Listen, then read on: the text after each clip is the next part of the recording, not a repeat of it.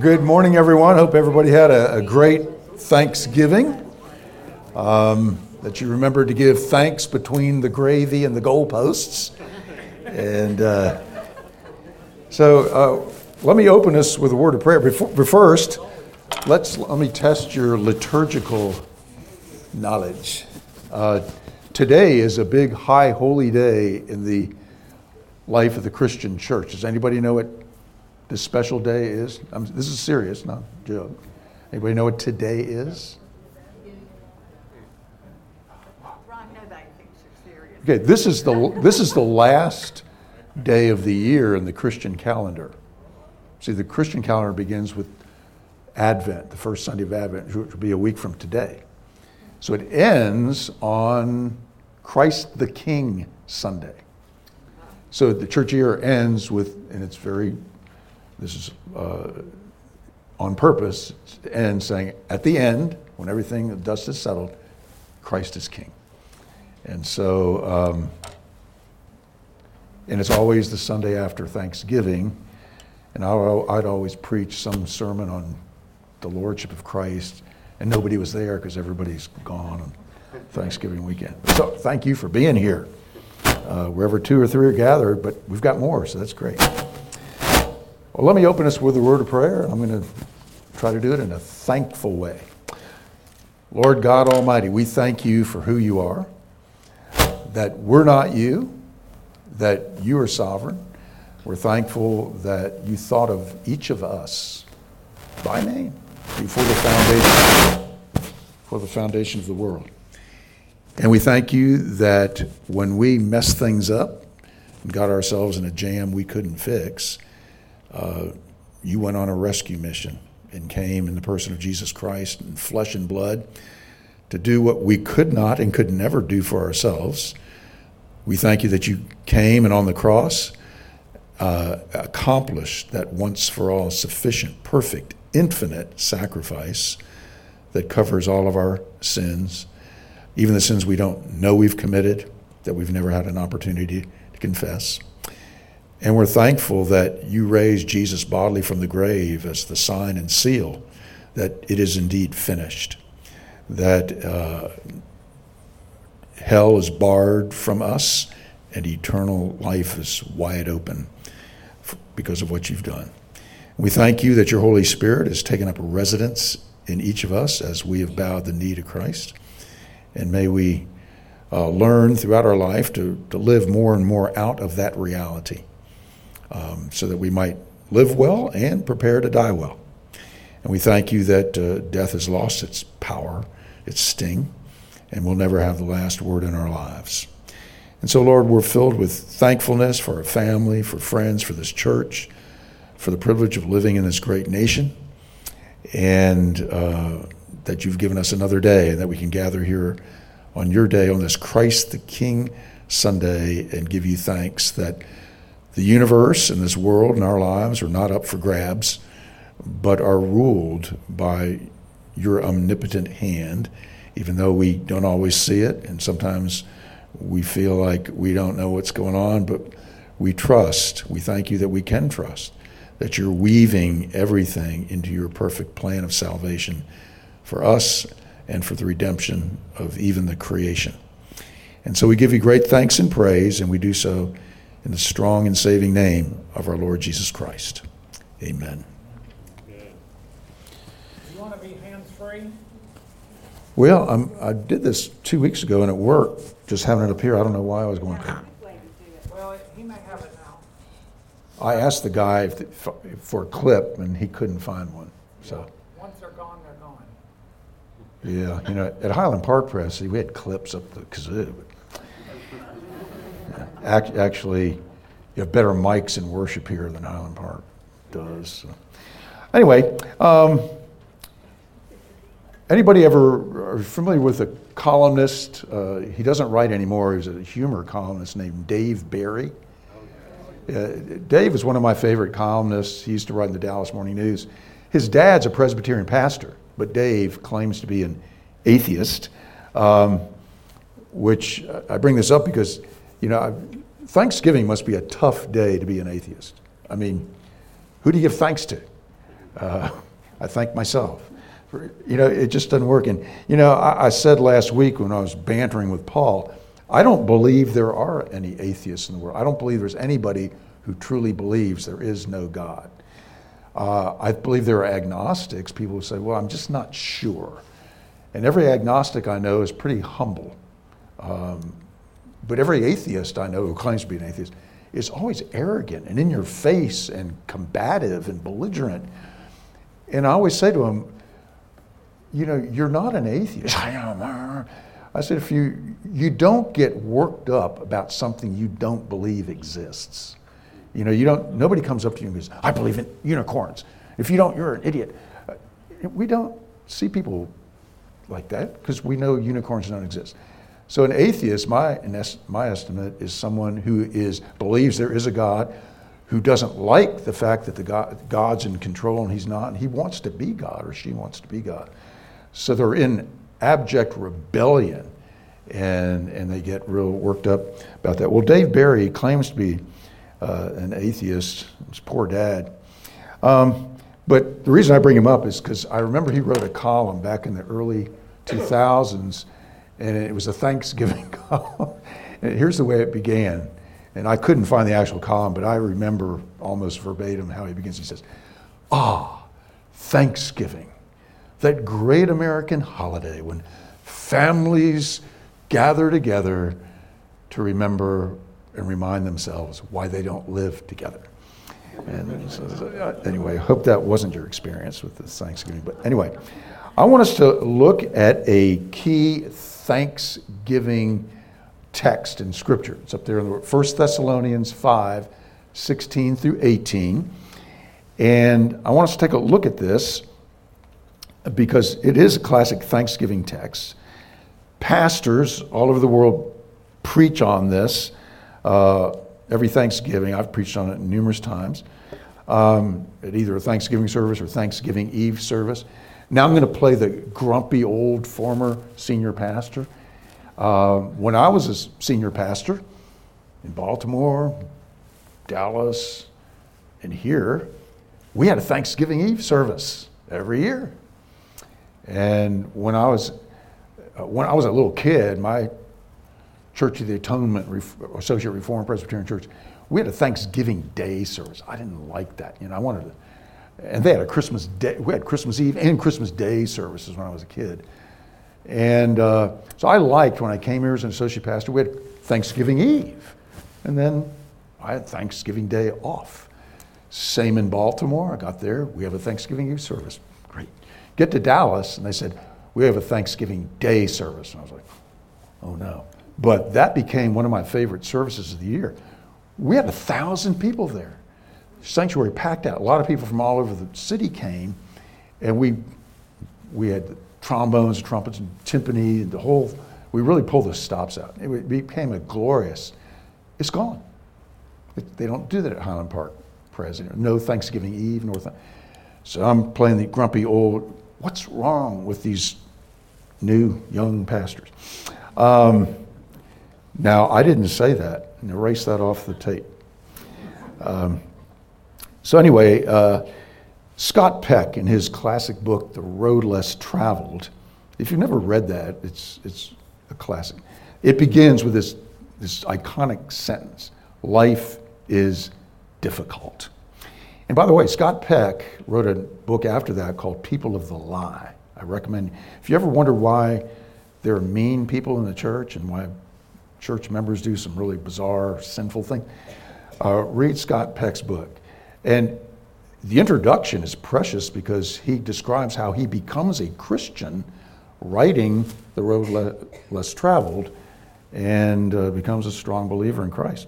I actually got to meet him, and uh, Marilyn Rinfuss was a member here, and she uh, was a mathematics teacher, and she was asked to chair the state of Texas math teachers convention here in San Antonio. And she got Scott Peck to come, and she got me to come and banter back and forth with him about people of the lie. And it was really an interesting day. I was down in the um, convention center. Uh, about 8,000 math teachers talking about demons. It was very interesting. Uh, anyway, life is difficult, and it is, um, which creates a dilemma for you and me with this text. I mean, let's be honest. Um, you know, we all talk about we want to know what God's will is for our lives. Usually, that means I want to know if I'm supposed to take this job or, or if I'm to, you know, marry this person or go here or there. I always tell people, well, we get God's macro will in Scripture. He's not going to tell you which sock to put on first today. But the Bible does give us a macro will of God. And this is one of these texts. You want to know what God's will is for your life? Let me read it. First, this is what Paul says. Um, Rejoice always. Rejoice always. Pray without ceasing. Give thanks in all circumstances, for this is the will of God in Christ Jesus for you. I don't know about you, but look at that. Can we talk about some other will of God? Rejoice always. Pray without ceasing. How do you do that? Give thanks in all circumstances. Now remember, Paul's not a Pollyanna. He's a guy who's been shipwrecked, beaten, uh, stoned. And you, a lot of scholars think when Paul was stoned, there was a, res, a, resuscitation miracle that God raised him from the dead after that. Because when you stone people back then, it was not that they picked up handfuls of, handful of gravel and they would take like boulders and crush their heads and everything. So some people think Paul was actually killed because he talks about it. he was stoned, left for dead, and then he, he wasn't dead. Very few people survive stoning. Um, so he's been through the mill. This is probably his earliest letter, um, so he's still got a lot of stuff to go through. But um, he, he, he, he knew it pain and tragedy and to be on the outside looking in as a minority uh, spiritually and Roman oppression. And so he's not a candy coaty type of guy. And yet he's able to say, rejoice always, pray without ceasing, give thanks in all circumstances. Well, I'm going to unpack these things and see if we can figure out what Paul is saying. You know, my good friend in Dallas, Jim Denison, says, you know, Always treat every, every person you meet gently because every person is fighting some kind of battle. And that's true. Life is difficult. And so, how do we do this in the midst of all the tragedy and difficulty and disappointment of life? Um, well, I'm going to help you hopefully understand. Rejoice always. Now, we know we're supposed to be joyful as Christians, but always? The reason we have trouble with this is because we, and I include myself, most of the time I confuse joy with happiness. Paul does not say, be happy always. He says, rejoice always. Happy, that word is derived from the word happenstance, which means you know, happenings in your life that come and go, and you don't have any control over them, and some are good and some are bad. And so when you and I have something bad happen in our life, we're not happy. And we shouldn't be. When we have something good happen in our lives, then we are happy and we should celebrate that. And but it's it's kind of like happiness depends on what's happening in your life at the given moment. That is not what Paul is talking about. He knows what it's like to be sad and um, down, but there's a difference between joy and happiness. Joy is a steady state thing. It's you and I get joy, real joy, when you surrender your life to Jesus Christ and the Holy Spirit comes and takes up residence in you, and the joy is a relationship with Christ that nothing can destroy. Nothing can ever change that. Jesus in John 10 says, I'm the good shepherd, you're my sheep. I know you by name, I've called you to be mine, and I've got you in the hollow of my hand. And, then he says, Nothing can snatch you from my hand. Now, if you really understand that and believe that, there's a joy there that, you know, nothing can derail your train to eternal life with Christ, a life that's going on right now and, and forevermore. And if you realize that, that stirs up a joy in you. The best example of a living human being that I know of that displayed that kind of joy, and some of you know Lloyd Jean Williams, and some of you have no clue. Lloyd Jean used to be an assistant cook here at the church. And Lloyd Jean was like, you remember that comic strip Little Abner? And there was that character called Joe, and then there's all this, these letters, you couldn't pronounce his last name, Joe Glilix. And he always had this dark cloud That was Lloyd Jean. Her house burned down. Her car was stolen. Her youngest son got put in prison. And there was calamity after calamity, almost like the calamity of the day for Lloyd Jean. And she's a dear friend of mine. I did her funeral here a couple of years ago. And I'd hear about something bad that happened to Lloyd Jean. And so I'd seek her out and I'd go, Jean, how you doing? And her reaction was always the same. I'm so blessed. And then she'd wind up ministering to me and in the midst of her, but, but she had this joy of Christ in her. And she knew nothing could change that, not her house burning down or anything else. So, if you've really met Christ, there should be a joy there, even in the midst of the worst things. When our, our daughter Anna drowned, um, I was, you know, the afternoon of that, we were at our house. I guess it was after she had died. And the first afternoon after that, Bob Bullock came by our house. And he came up to me and he threw his arms around me and then he just whispered in my ear something that might sound horrible to you, but it has carried me to this day. It carried me then. He, he quoted from uh, Habakkuk he said, Though he slay me, yet will I praise him.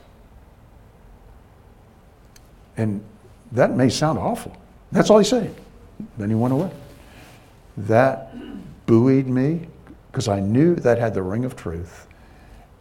And there was a joy that I thought, yeah, nothing can change my standing in Christ.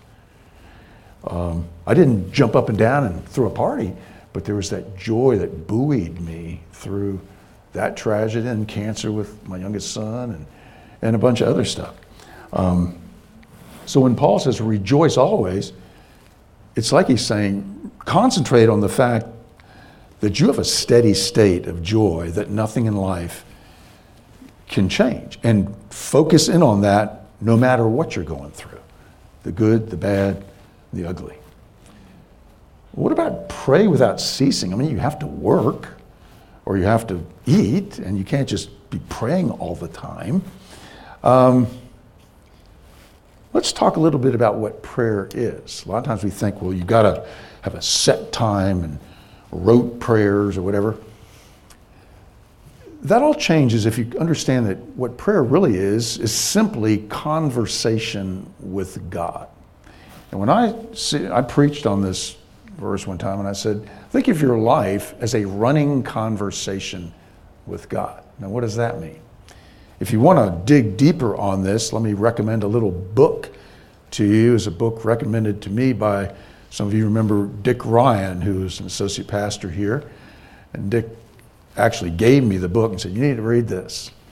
It's called The Practice of the Presence of God by Brother Lawrence of the Resurrection. It's written in the 17th century. Brother Lawrence is a monk. He's in an abbey, and he's got chores that he has to do every day. He works in the kitchen, chopping vegetables. But then, if you know anything about monasteries, they have orders of the day.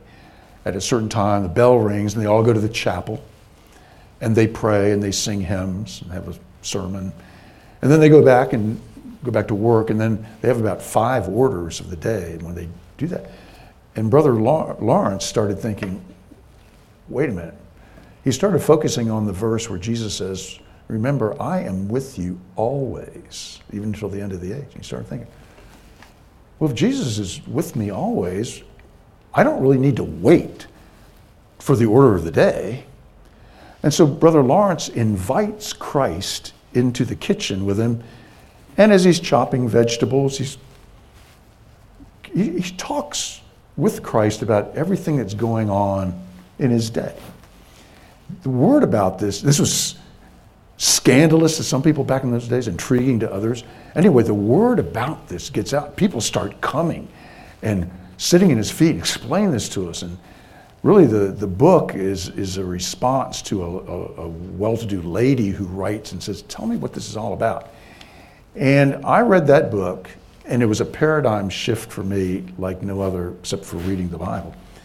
And ever since then, I don't, I can't, it's hard to explain it. I just have this constant sense of Christ being here. And whatever I'm going through, I don't go, Dear Jesus, I'm about to teach this Sunday school class. And no, but I'm, while I'm talking to you, I'm even saying, Christ, help me here. Help me. Um, and I find myself doing that no matter what I'm doing. Just little arrow prayers going up, but throughout the day. And so if you start thinking of your life as a running conversation with God, I think that's what Paul's getting at here. Um, invite Christ into every facet of your life and talk things over with him. Uh, if you're a businessman, I mean, I, I, there's a thing that I'm very interested in called business, business as ministry, helping lay people realize your business is your ministry. Sunday's not your ministry, it's what you're doing and I had a, um, elder in my church in Baltimore, Dave Hungerford, who invented the knee and hip replacement.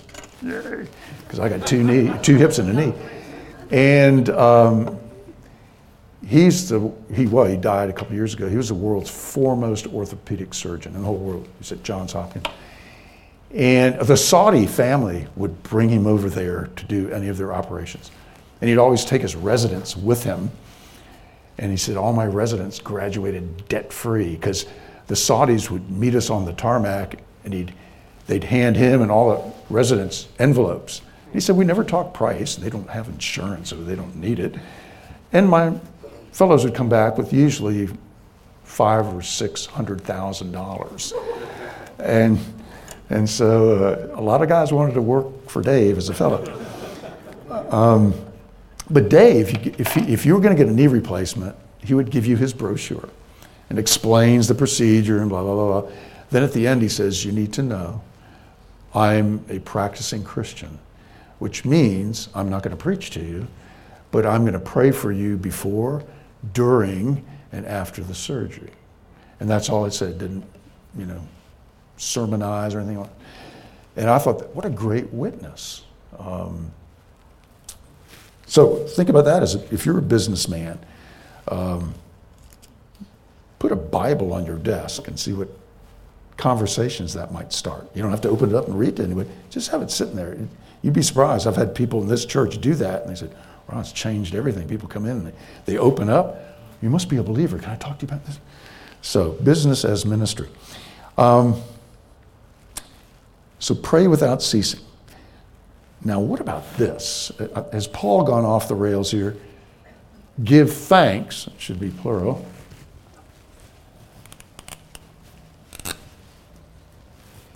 In all circumstances. That sounds impossible, if not crazy, to me. Usually we balk on this because of it doesn't say give thanks for all circumstances, it says give thanks in all circumstances. So I'm in a car wreck and I'm all beat up. I'm supposed to give thank no, you're not just thank God for the car wreck. But you are to start looking around at what can I be thankful? I'm, I'm not dead.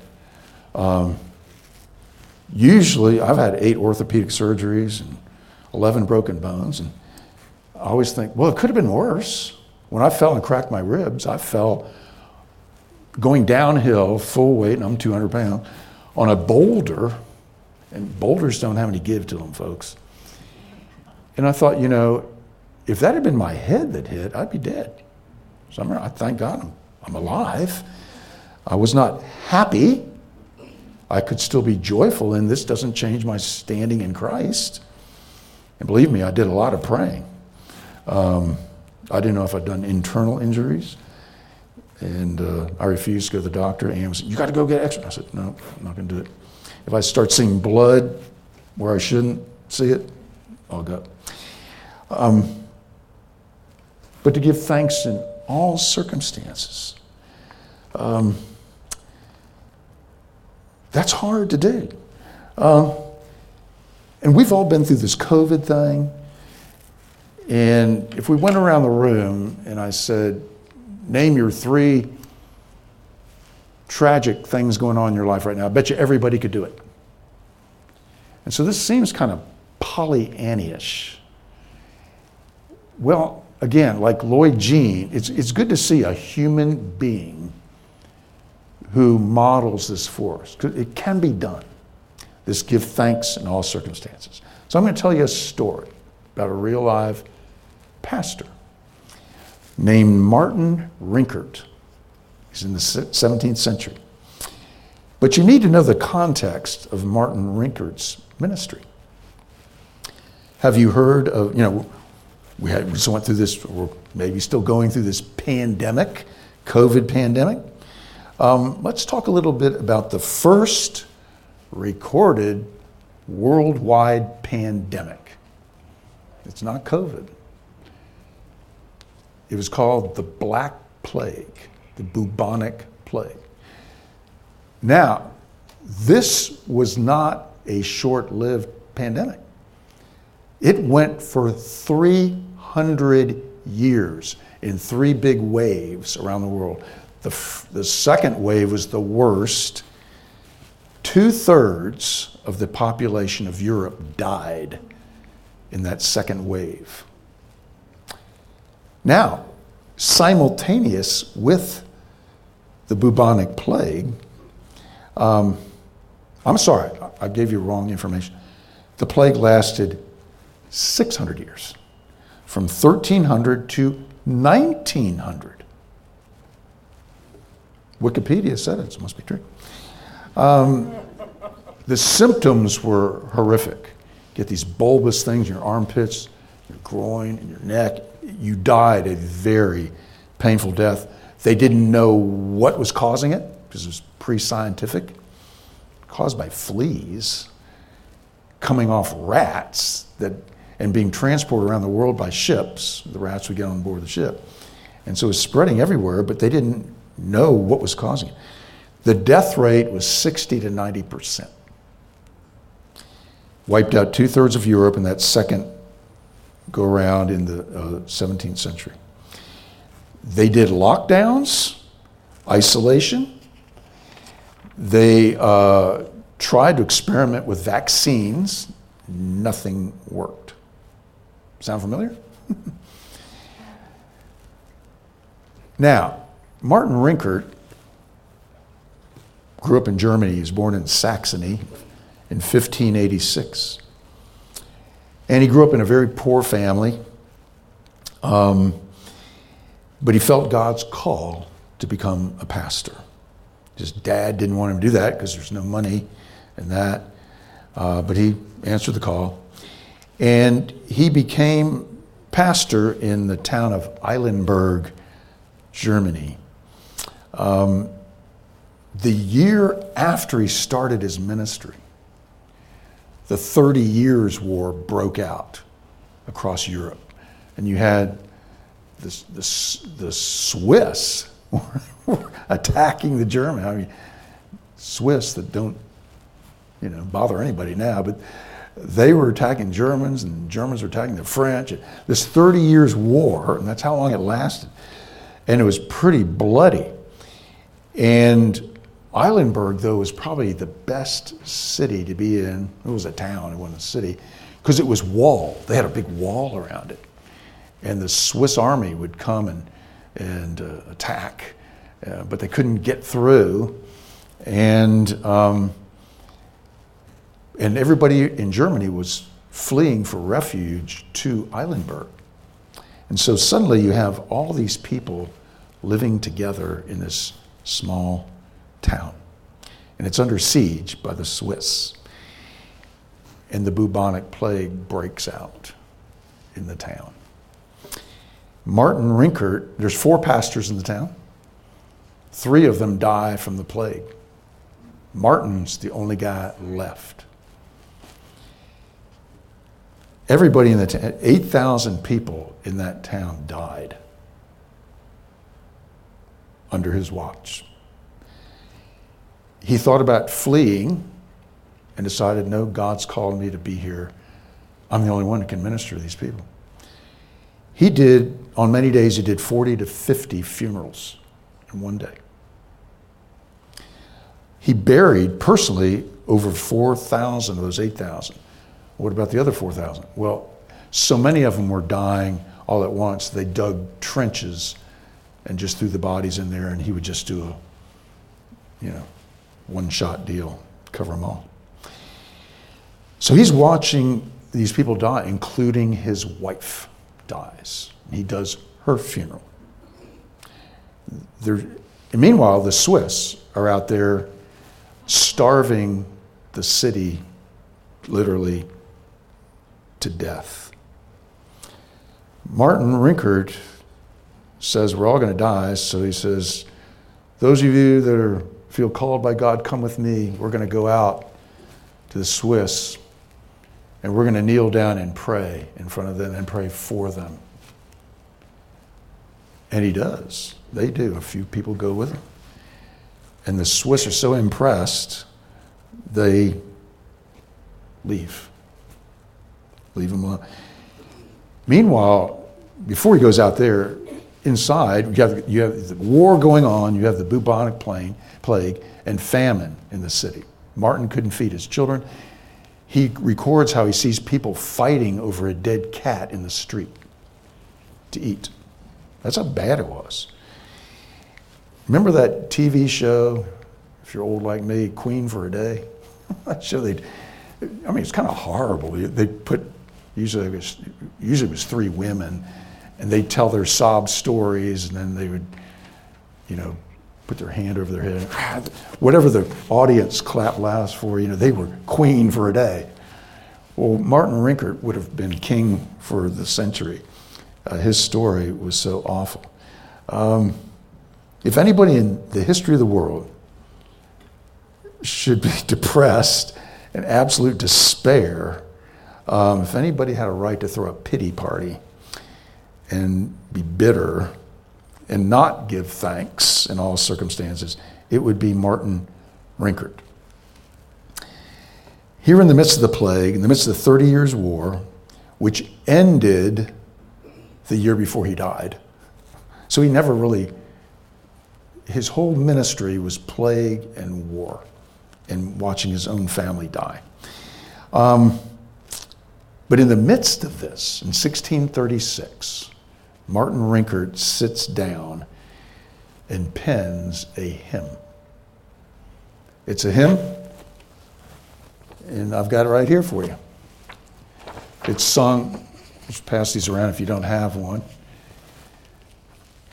A hymn that you all know, that's often sung on Thanksgiving.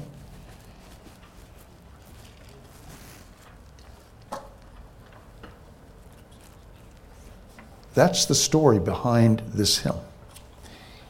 And I want you to look at it and say, is there any bitterness in here? Is there any despair? I mean, this is a guy who's been through the mill. And yet, in the midst of all that, he is able to give thanks. And I want to end with Ephesians 5, verses 18 through 20. This is Paul again writing. He says, um,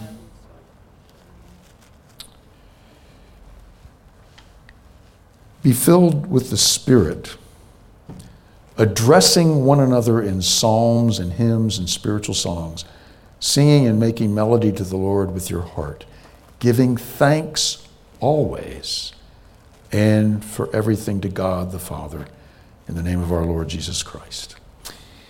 So I thought, you know, we believe the Bible's true and it is the will of God. And Paul's given us another will of God. When you're in the midst of this stuff, uh, address each other with hymns and songs. That's what Martin Rinkart did. And I'm not a singer and I'm not a song leader, but I thought we'd end today, and then maybe we'll open up for some questions, uh, by singing this great Thanksgiving hymn.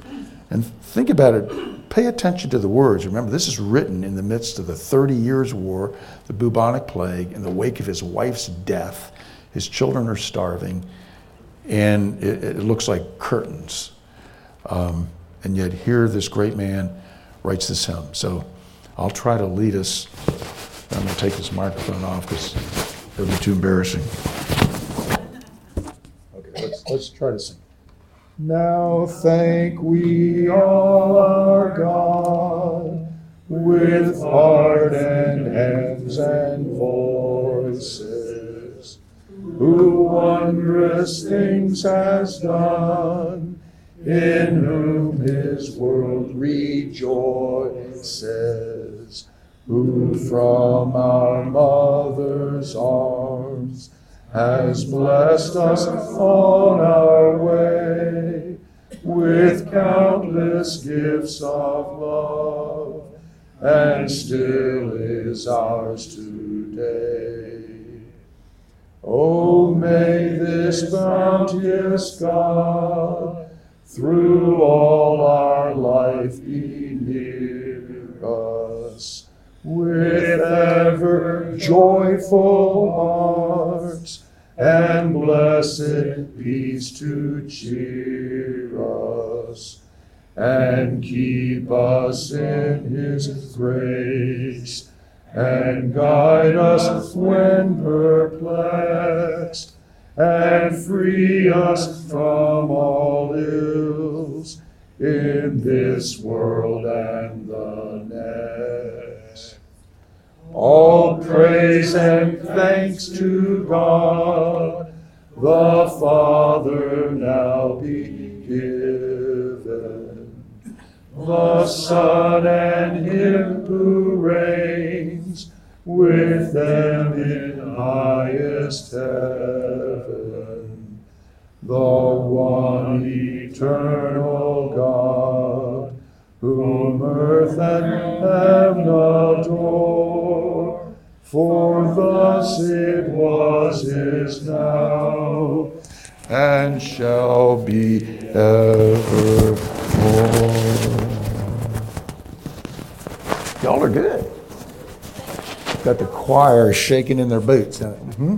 Thank you for telling us that story. I'll think of that every time we sing there. Yeah, it's it's quite a story, and it's you know, I don't know about you, but for me, I need I can hear this and go, yeah, I need to do it, but I need to see living human being. That's why when when you go through a tragedy, God might be allowing you to go through that because you're going to help somebody down the road. Um, when Ann and I, our daughter Anna, drowned, the most comforting people to us were the people we knew well, but we didn't know that they had lost children. And they wouldn't come up to us and j- they would just say, We know what you're going through. We lost a child. And I'd look at them and I'd go, They're not crazy. I've known them for years. And They laugh, they live life normally because you think, I'm not going to make it. And I'll never laugh again. I'll never have joy again. I'll never be happy. I'll never. And you see those people and you think, that was my hope. That's I latched, held on to them. I didn't tell them that. And the same, those of you that have been diagnosed with cancer know that you look to the people who are already down the road from you as your guides and hope. And so um, God's weaving all this together for us to make the journey together. Let me open up for some questions or uh, about anything I've said today, or the Apostles' Creed, uh, or anything else that's on your mind, um, this is your chance to have at me. Conversa, you know, when you and I have a conversation, it's not one way. And I, that's why I like to say a daily devotional time or quiet time, whatever you want to call it, is not optional. If, if, if you can make the case, I mean, throughout Scripture, it's all about a relationship with God. God's not just up there and we're down here. Right away, God is in relationship with Adam and Eve. He's in relationship with all the characters of the Bible. And, uh, you know, I like to say it's not about religion, it's about relationship. And so, what makes a relationship work? I always say, think of your best friend. Just think of that person. And you say to yourself, okay, I'm not going to listen to that person for the next six months. No matter what they say to me, I'm not going to listen. In fact, I'm not going to, or then the next six months, I'm not going to speak to them. Well, where's that relationship going to be in six months? It's going to be gone. I mean, it's give and take, back and forth. And so when we pray what we formally think of as prayers, we address God and talk to God, then we listen chiefly by reading His Word. He's speaking to us. And there are other times when, I mean, He puts sense of whatever in us to do something or not. It doesn't always come from Scripture, but we always need to check it out against Scripture. If He says, I want you to go rob the 7 Eleven down the street. Now, that's probably not, that's a different spirit talking to you. So you need to have this as your anchor. But when I was called into the ministry, I, I was a pre veterinary major. I didn't want to be a pastor. And I thought, you know, is there anybody else up there? I thought my wires, my antenna was bent or something. I even said to God, I'll go to seminary for one year, it ain't going to work, and then I'll go to Texas A&M and be a large animal vet. And here I am today. So, uh, but that was a sense. I was laying in my apartment in Houston, and God said, I mean, it was, I didn't audibly hear it, but it was overwhelming. You are not to be a veterinarian, you're to be a pastor. Anyway, so God does speak to us, but He speaks in a still small voice, and we crowd out. We're busy all the time. We're listening to other stuff, the cacophony of the stuff, TV's on, and we've got cell phones, and and so that's why it's good just to get away and say, Speak, Lord, your servant listens. And you may hear something, you may not. Great oh, observation. So, Sean. The second book title, the title of the second book, The Practice of The Practice of the Presence of God by Brother Lawrence of the Resurrection. Yep. That's a classic, Christian classic. If you've not read it, you need to. We're saved by grace, but when you get to heaven, Peter will say, Have you read the practice? No. Anything else? We've got plenty of time. Well, I'll let you out early then, I guess. Um, next week, I'm going to teach again on a totally different thing. Uh, we're going to drill down on Gnosticism. Now, that sounds kind of what? Um, the biggest heresy in the church today is the heresy of Gnosticism. And you might be saying, I don't know what he's talking about. You will after next Sunday. Uh, next Sunday is the first Sunday in Advent. That's when we start celebrating the incarnation of God, that God, whose spirit becomes flesh in the birth and life of Jesus Christ. And a battle raged in the early church. I don't want to steal all my thunder here. Uh, uh, there, the Gnostic movement came out of Plato and Aristotle, and they're teaching that what is really real in life is not the physical, but only the spiritual. And that whole idea of that when you die, your spirit goes up, and you're going to be a spirit for the rest of, you, know, you shed this awful encumbering body and you'll be free. That's Plato, that's not the Bible. The Bible knows nothing of a only spiritual human being. It's f- spirit and flesh together. And again, I don't want to steal my thunder, but yeah, when we die, our spirit does go to be with Christ. But we're a disembodied spirit, and that's not the way God created you and me to be. And He rectifies that in the second coming of Christ, and we get a resurrection, solid flesh and bone body. Like Jesus. So, for the first time, we'll really be human, fle- flesh and spirit, minus sin and all the brokenness that's part of. So, the, the Gnostic stream got into the early church early on, and there was great debates um, over, you know, the physicality of the resurrection and all this stuff. And it still goes on today. I still, it's in this church. I know people in this church. If I said to them, "What, what's, how are you going to, what is eternity going to be like for you?" I guess we'll be on a cloud or something, a spirit floating around. My goodness. Um, that's not the Bible. So I'll tell you, teach you about Gnosticism and how to avoid it and how to root it out. And the incarnation is the antidote to the whole idea of Gnosticism. Tom? Is there something you want us to read in preparation? Well, if you want to just Google Gnosticism, look at it and get, so that'll prep you to, you know, I can't think of any. who are spelling challenged, would you write it on the board? Sure. It's the silent G.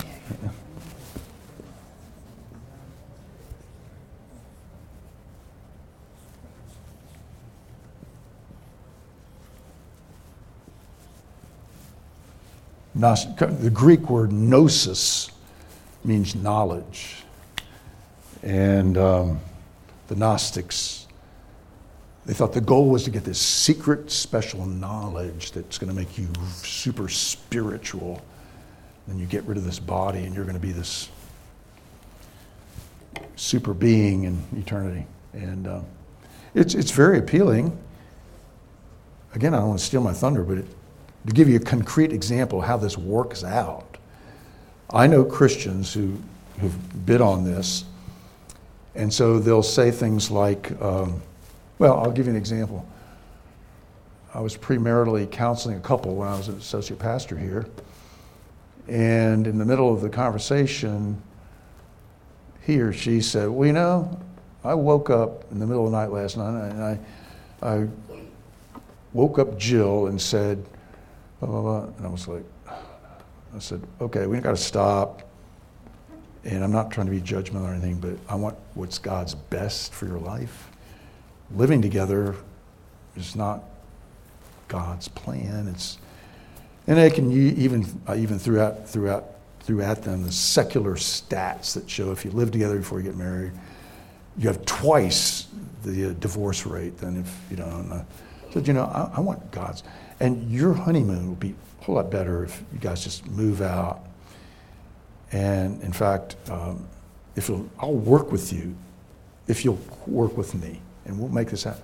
Well, I remember she looked at me and she said, My Jesus has no problem with that at all. And they stormed out. And, went, "Uh, and so there are Christian Gnostics who say the body's not of interest to God. It's really about the spiritual. So it, really, it doesn't really matter what I do with my body. I can do anything, take drugs or be promiscuous as long as I have this spiritual thing going over here. That's what God's interested in. He's not. Then there's the other extreme of that where you go, the body is bad, so I've got to beat it down. And you have those ascetics go out into the desert and climb up on poles and sit there for 30 years, you know. And, um, I, I remember I was down here in the 80s sometime, it was late at night. I was alone in the building, and uh, the doors were unlocked. This was the good old days. And these three guys came in wearing white robes. And I said, Hi, can I help you? Yes, we're on a journey to meet with Jesus. And he's told us we're to spend the night in this church. I said, hey, no problem. This is before we built that building over there. We had, I was in charge of the youth building. We had dorms and showers and everything. I said, no problem. You guys can sleep. Uh, we've got beds. Sure. No, no. We're, we're to sleep in the sanctuary because that's where the presence of God. I said, you can't do that. Yes, Jesus told us. And we're to meet him in Boerne, but we need to spend the night here. I was like, oh man. And then the guy looks at my hand. He says, Are you married? I said, Yes, I am. Well, that's proof that you're of the Antichrist because marriage is evil. And blah, whoa, these guys are Gnostics. so that's the other side. They would say doing anything with your body, like being married and not being celibate, is awful. So, it takes all different forms. So you want to avoid that stuff. So I eventually said, "There's the door right there," and I ushered them out and said, "You ain't sleeping in the sanctuary, but you can sleep there." They didn't want to. So hopefully they made it to Boerne and met up with Jesus. Let me pray for us, and then we'll go to worship or McCullough room, wherever you're headed. Lord God, again, we give you thanks. We thank you for men and women like Martin Rinkart, who, in the midst of it's about the worst thing I can ever think of going through, and yet he remained faithful. Um, we were, sang his hymn, and there was joy uh, there. He, even in the midst of that, he was rejoicing because he knew his standing in Christ. Nothing could affect that. Nothing could thwart his salvation, his eternal life. And he understood what that reality was, and that gave him great joy. And he obviously was a man who was on his knees, literally praying without ceasing, even in front of the Swiss army, which you used to convict them and make them go away. And he uh, was able to give thanks, even in the wake of his wife's death, in the midst of the plague, 30 years' war, and sit down and pen this great hymn of thanksgiving. Lord, I pray that you would give each of us here uh, that same depth of the Holy Spirit that you gave Martin Rinkart, so that whatever happens in our lives, good, bad, indifferent, we would indeed rejoice always, pray unceasingly, and in everything give thanks because of who you are and what you've done for us in Jesus Christ. And keep us healthy and strong during the rest of the week and bring us back together next Sunday if that would be your will.